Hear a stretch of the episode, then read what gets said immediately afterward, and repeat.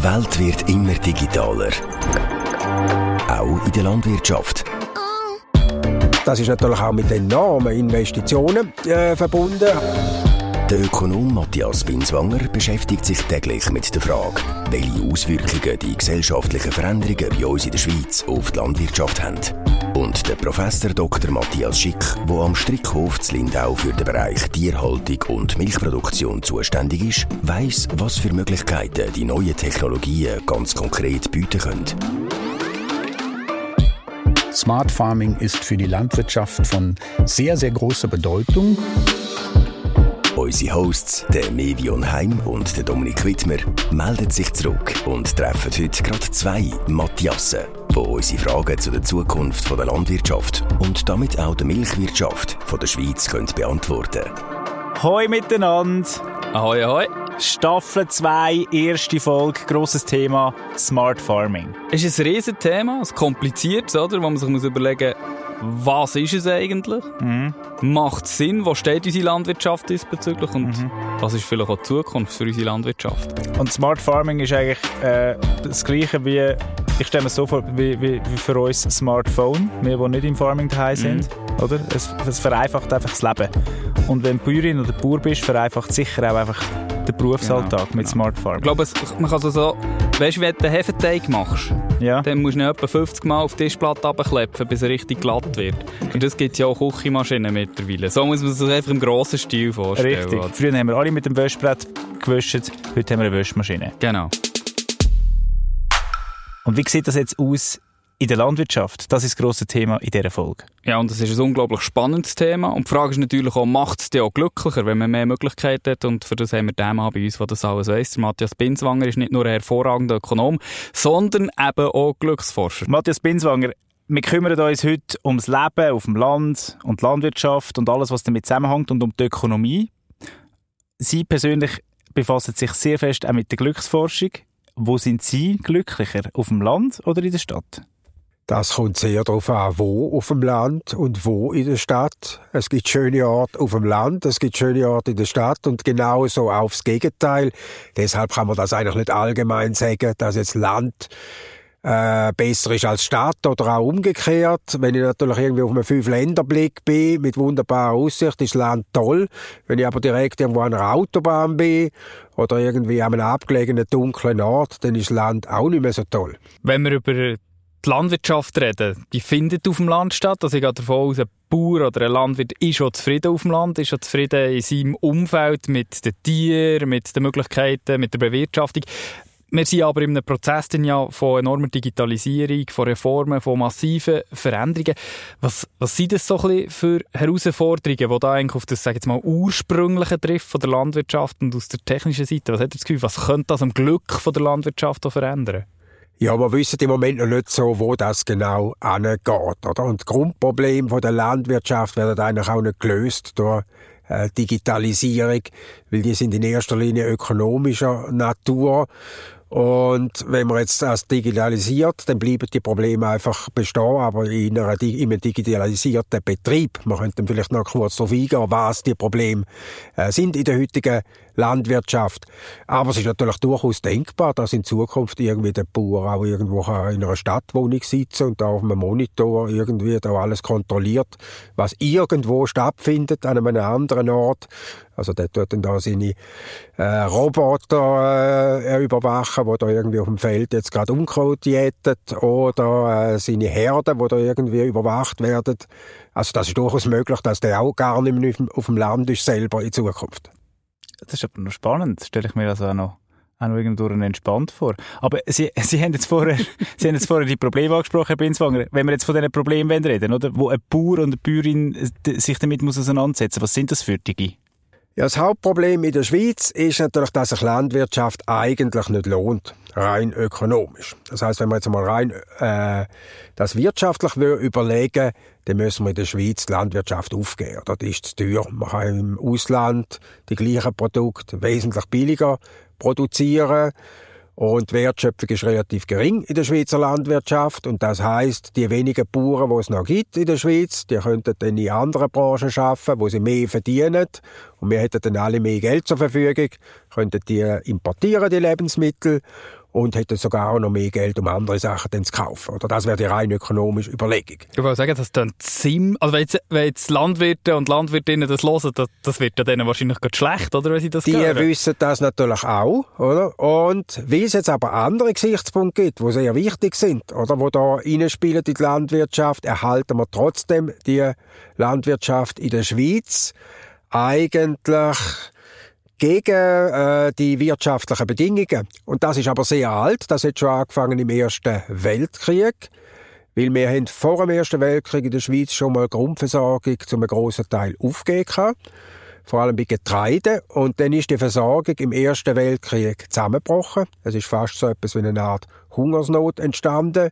Und da hat man sich gesagt, so etwas darf sich nie mehr wiederholen in der Schweiz. Wir müssen selber wieder auch wichtige Grundnahrungsmittel anbauen. Und das ist eigentlich der Beginn von der Versorgungssicherheit, wo immer noch im Zentrum steht von der Schweizer Landwirtschaft, warum wir die erhalten. Und dann sind später andere Gesichtspunkte dazugekommen, wie Erhalt von der Kulturlandschaft, Biodiversität, das Tierwohl, wo man in der Schweiz als wichtig erachtet, die ganzen ökologischen Aspekte. Und das führt auch dazu, dass es eben Zahlungen gibt an die Landwirtschaft, die sogenannten Direktzahlungen, damit die überhaupt weiter existieren kann. Und jetzt haben wir aber das Problem, dass trotzdem äh, Landwirtschaft für viele äh, Bauern sich nicht lohnt, weil es noch ganz eine spezifisch schwierige Marktsituation ist, in der äh, Landwirte in der Schweiz sich äh, befinden. Die stecken in der sogenannten landwirtschaftlichen Tretmühle.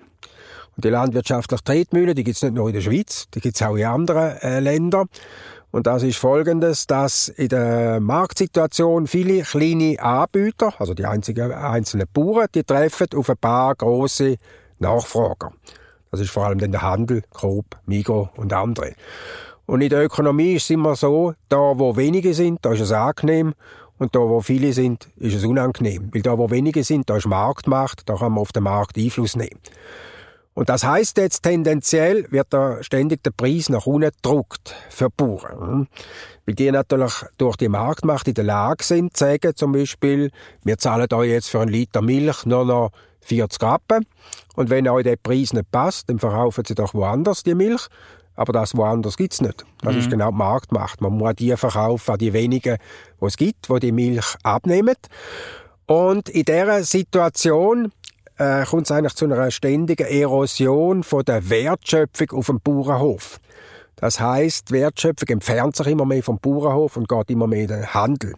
So in den 1970er Jahren ist von einem Franken, wo ein Konsument in der Schweiz ausgegeben für Lebensmittel, noch etwa 50 Prozent, also 50 Rappen, am Bauer gegangen. Heute sind das ungefähr im Durchschnitt noch 30 Prozent, also 30 Rappen gehen noch am Bauer. Das heißt, eine immer kleinere Wertschöpfung, die auf dem Bauernhof selber stattfindet. Das heißt, der Bauer äh, profitiert immer weniger und die sogenannten Produzentenpreise gehen immer mehr ab. Das merken wir aber als Konsumenten gar nicht, weil wir haben in den letzten Jahrzehnten eigentlich mehr zahlt für Lebensmittel. Gleichzeitig haben Bauern aber für ihre äh, Produkte, also zum Beispiel Rohmilch, die sie verkaufen an Handel, oder Fleisch, das sie an Schlachthof äh, verkaufen, immer weniger Geld überkommen. Das sind die ökonomischen Probleme. Das ist krass. Das ist schon sehr spannend. Und es wird schon enorm viel verlangt. Mir ist das alles nicht so bewusst gewesen, was Sie da erzählen, Herr, Herr Binswanger. Aber wo Probleme sind, findet man sicher auch Lösungen. Und wir haben uns gefragt, ist die neue Lösung Smart Farming? Also, dass Technologien, Digitalisierung immer mehr Arbeit übernehmen und immer effizienter werden, immer ökologischer, ähm, dass Bauern und Bäuerinnen eigentlich weniger zu haben. Wie zum Beispiel der, der Robby, wie ja, ich kann mich noch erinnern, genau. Nein, ich glaube Rudi geheißen. Es ist der Roboter, der da die Kuhfläden äh, wegtut. wegtut. Also Arbeit, die nicht der Mensch muss machen muss. Haben wir gehört in der ersten Staffel, dort, wo wir die Radiocrew besuchen sind, die auf einem Bauernhof mitschaffen ist. Smart Farming, was ist das genau, fragen wir uns. Und wir sind zu denen, die es jetzt schon praktizieren. Wir sind auf dem Strickhof. Das Stichwort der Zukunft heißt Smart Farming. Über ein Drittel der Schweizer Landwirtschaftsbetriebe setzt heute digitale Hilfsmittel ein. Dazu gehört auch der Strickhof in Winterthur-Wülflingen.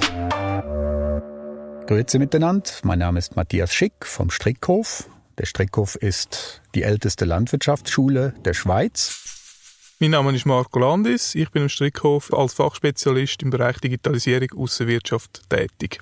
Und wir reden heute über Smart Farming. Smart Farming bedeutet für den Strickhof vor allem die optimale Nutzung von digitalen Hilfsmitteln für eine nachhaltigere und effizientere Landwirtschaft.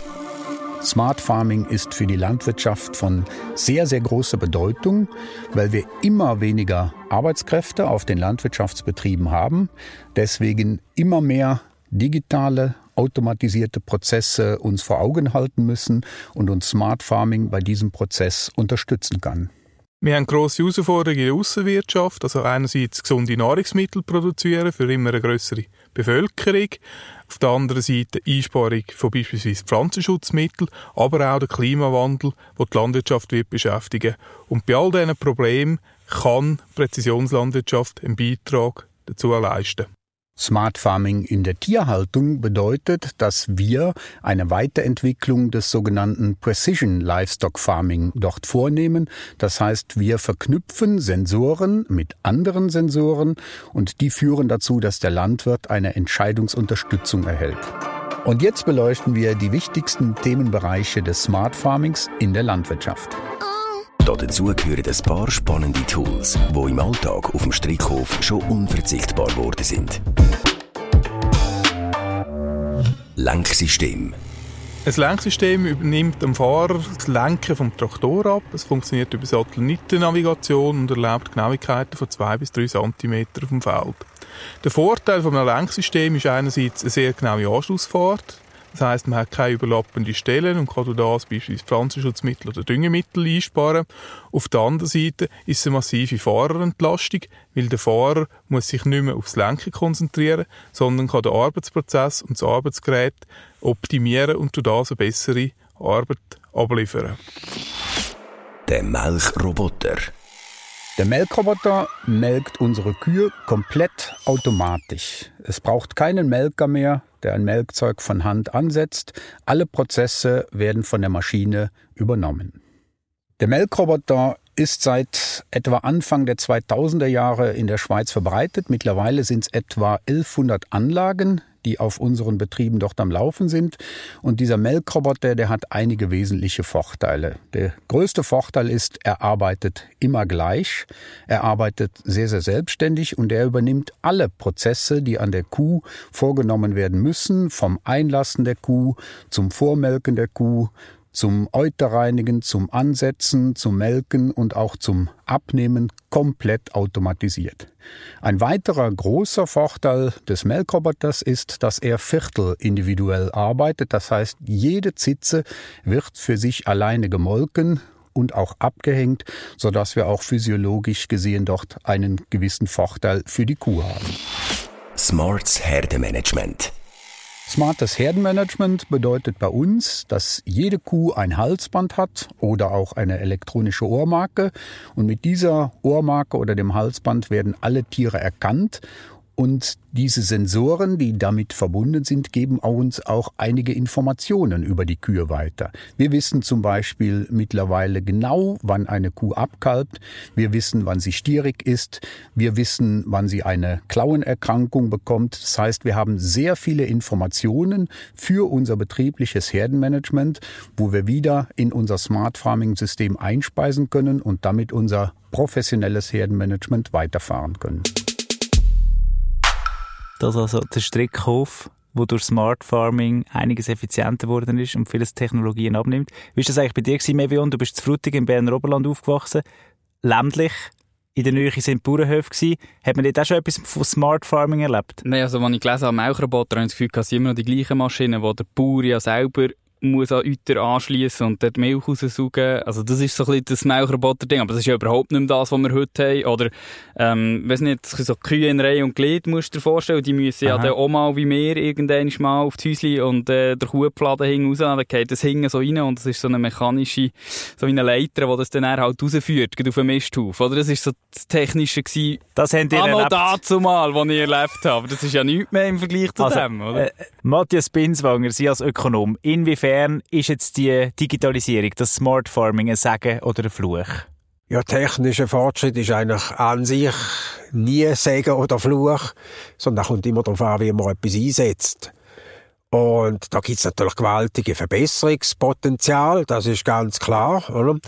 Also einerseits kann man mal die Leute vom monotonen Arbeiten äh, entlasten, oder ist es nicht so lustig, ein Feld jäten oder so etwas, das könnte in Zukunft Jäteroboter zum Beispiel übernehmen.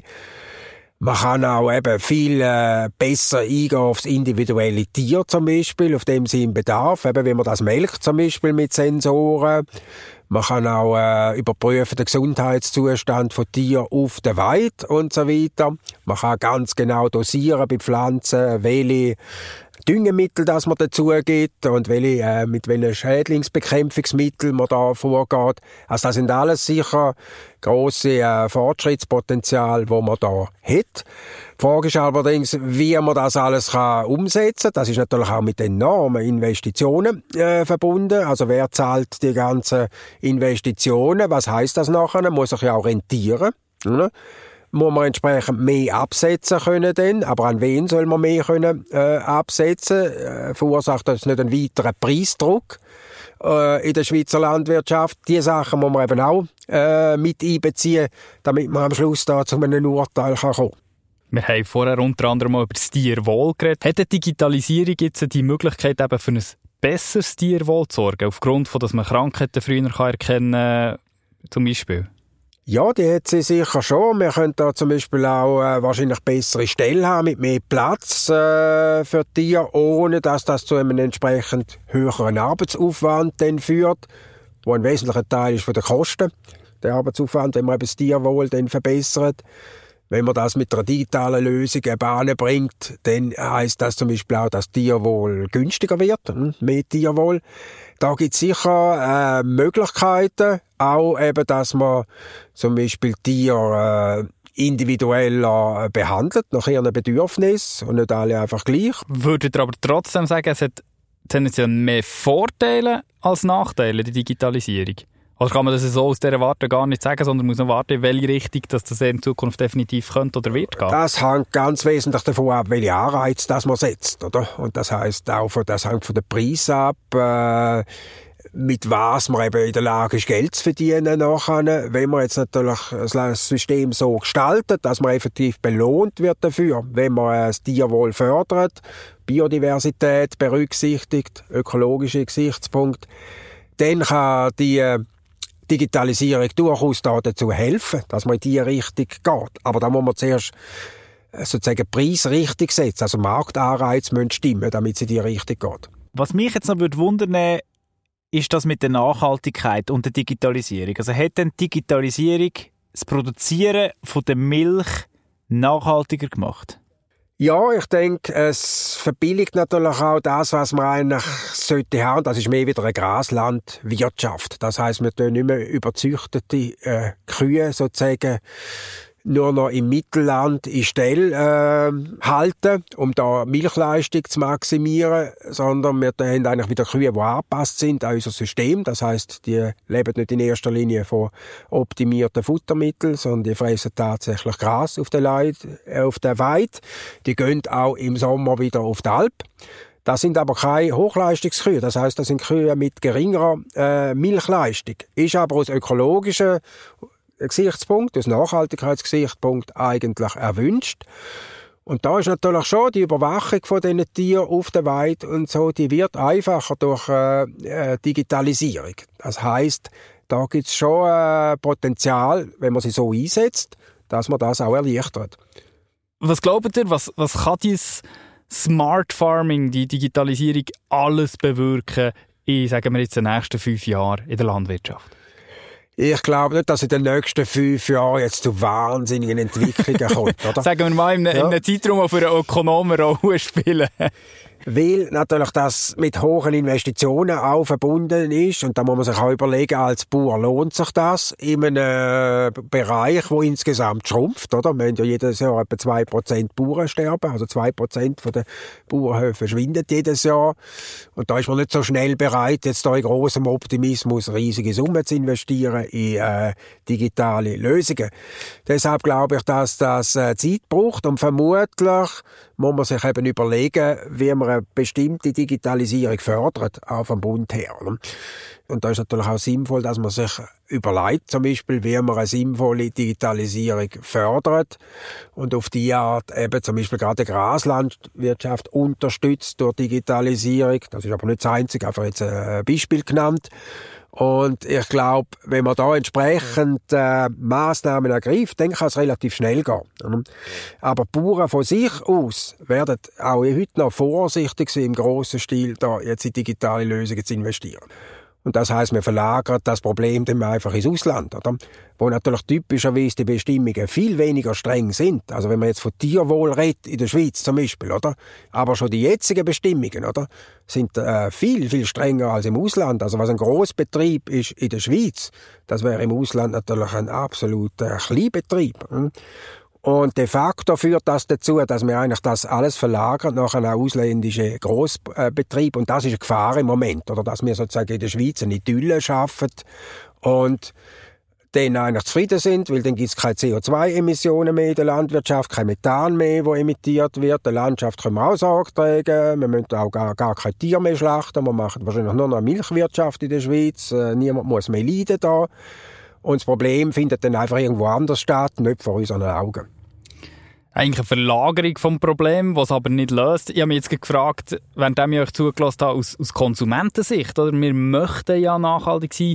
Wir möchten ja, dass vielleicht eben das Tier nicht leiden muss. Oder man sagt, ich ernähre mich in Zukunft nur noch vegetarisch unabhängig von welchem Weg das man einschlägt, jetzt bezüglich auf Umweltschutz oder äh, Ökologie, wie, wie würde das Konsumentenverhalten eigentlich idealerweise aussehen, für dass man der Landwirtschaft kann helfen kann? Ja, idealerweise würde es ganz anders aussehen, als es wirklich aussieht. In, äh, in der Realität sehen wir natürlich dann sofort eine Zunahme vom Einkaufstourismus. Oder? Wenn es in der Schweiz äh, strenge Bestimmungen gelten, Schweizer Lebensmittel werden teurer dadurch, dann findet man so, äh, kann man sofort feststellen, dass Leute einfach mehr ins Ausland dann gehen, gehen äh, äh, Lebensmittel dort einkaufen. Und wie man das Problem natürlich gern will lösen, ist, dass man irgendwie ein Label einführt und sagt, man dort dann auch nur noch Produkte importieren, wo quasi den Schweizer Bestimmungen entsprechen. Und das Problem dort ist aber einmal, dass es fraglich ist, ob das überhaupt geht mit der WTO, äh, das überhaupt durchzusetzen, solche äh, Bestimmungen. Und dann zweitens natürlich, dass man das nur sehr schwer überprüfen kann, was denn das tatsächlich in einem Land heißt, wenn die da das Label erfüllen und wie streng denn das dort kontrolliert wird. Und die dann natürlich sehr schnell, wenn sie sich mal auf das spezialisiert haben, auch ein Labelprodukt wesentlich billiger können äh, produzieren als in der Schweiz. Also ist irgendwann die Schweizer Landwirtschaft äh, mit ihren strengen Bestimmungen auch nicht mehr konkurrenzfähig, weil man natürlich im Ausland die Bestimmung auch zu geringeren Kosten umsetzen und eben wahrscheinlich dann nicht so genau kontrolliert, weil äh, das auch nicht so klar ist, wie das mit den Labels funktioniert. Das löst am Schluss das Problem auch nicht. Für mich, wenn ich es so zulasse, es regelrecht nach einer Sackgasse eigentlich. Ja, ich denke, man darf einfach das nicht isoliert betrachten. Oder? Man darf nicht einfach nur den Umweltaspekt äh, sehen und da irgendwelche Auflagen machen der Landwirtschaft, sondern man muss das über die gesamte Wertschöpfungskette anschauen. Und wenn man dafür sorgt, erstens, dass Bauern auch entsprechend profitieren und damit einen Anreiz haben, wenn sie biologischer produzieren, dem Tierwohl Sorge tragen, dann gibt es sicher durchaus auch ein Interesse in der Landwirtschaft. Und das Zweite ist natürlich, was man an der Grenze macht. Inwieweit man eben einen Grenzschutz aufrechterhaltet, inwieweit man in der Lage ist, den Einkaufstourismus zu bremsen. Das sind natürlich schon größere Probleme, mit denen man sich auseinandersetzen muss. Aber das macht man eben typischerweise gar nicht, sondern man kommt einfach mit so Einzelforderungen und sagt, das muss jetzt ökologisch werden oder das Tierwohl muss besser werden und überlegt sich gar nicht, was das für Konsequenzen denn hat im Folgenden der Glücksforscher und Ökonom Matthias Binswanger. Spannende Ausführungen. Es ist, also es ist teilweise halt eine knallharte Realität, oder? Also du produzierst eigentlich und weißt, es lohnt sich nicht. Und irgendwie braucht es aber irgendeinen politischen Anreiz, für das du glücklich wirst. Also, das ist eine, ist eine rechte Zwickmühle, finde ich. Aber es finde ich schon noch verrückt. Das ist alles so im Spannungsfeld. Ich meine, das Bild von dem, dieser Heidi-Landwirtschaft, das sehe ich so vor mir. Und auch mit dem Smart Farming, das macht es ja noch alles einfacher. Und alles eben effizienter und alles vielleicht ein bisschen grösser und alles ein bisschen unpersönlicher. Und das wollen wir ja dann gar nicht. Nein, also, wir, wir, sind halt so kulturverliebt, könntest du eigentlich sagen, oder? Ja. In die äh, landwirtschaftliche Romantik. Aber es ist schon entscheidend, finde ich, dass man das erhaltet. Unbedingt. Aber ich glaube, wir müssen bei uns anfangen. Sicher, merken, was es eigentlich wert wäre. Genau. Und vielleicht effektiv das konsumieren, was wir wirklich brauchen. Nicht in Massen und Hülle und Fülle. Die Zukunft fängt also auch direkt bei uns im Kühlschrank an. Nimmt es dich jetzt auch Wunder, wie der Hofladen in deiner Nähe mit der Digitalisierung umgeht? In der Rubrik «Vom Milchbauer» auf swissmilk.ch kannst du ganz einfach deine Postleitzahl und deinen Kanton eingeben. Und schon kannst du dich durch alle Hofläden in deiner Umgebung durchklicken. Oder auch gerade selber vorbeigehen.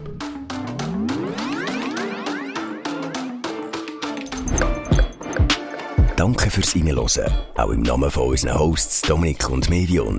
Und du findest noch weitere spannende Geschichten rund um die Schweizer Milch. Jetzt auf deiner liebsten Streaming-Plattform. you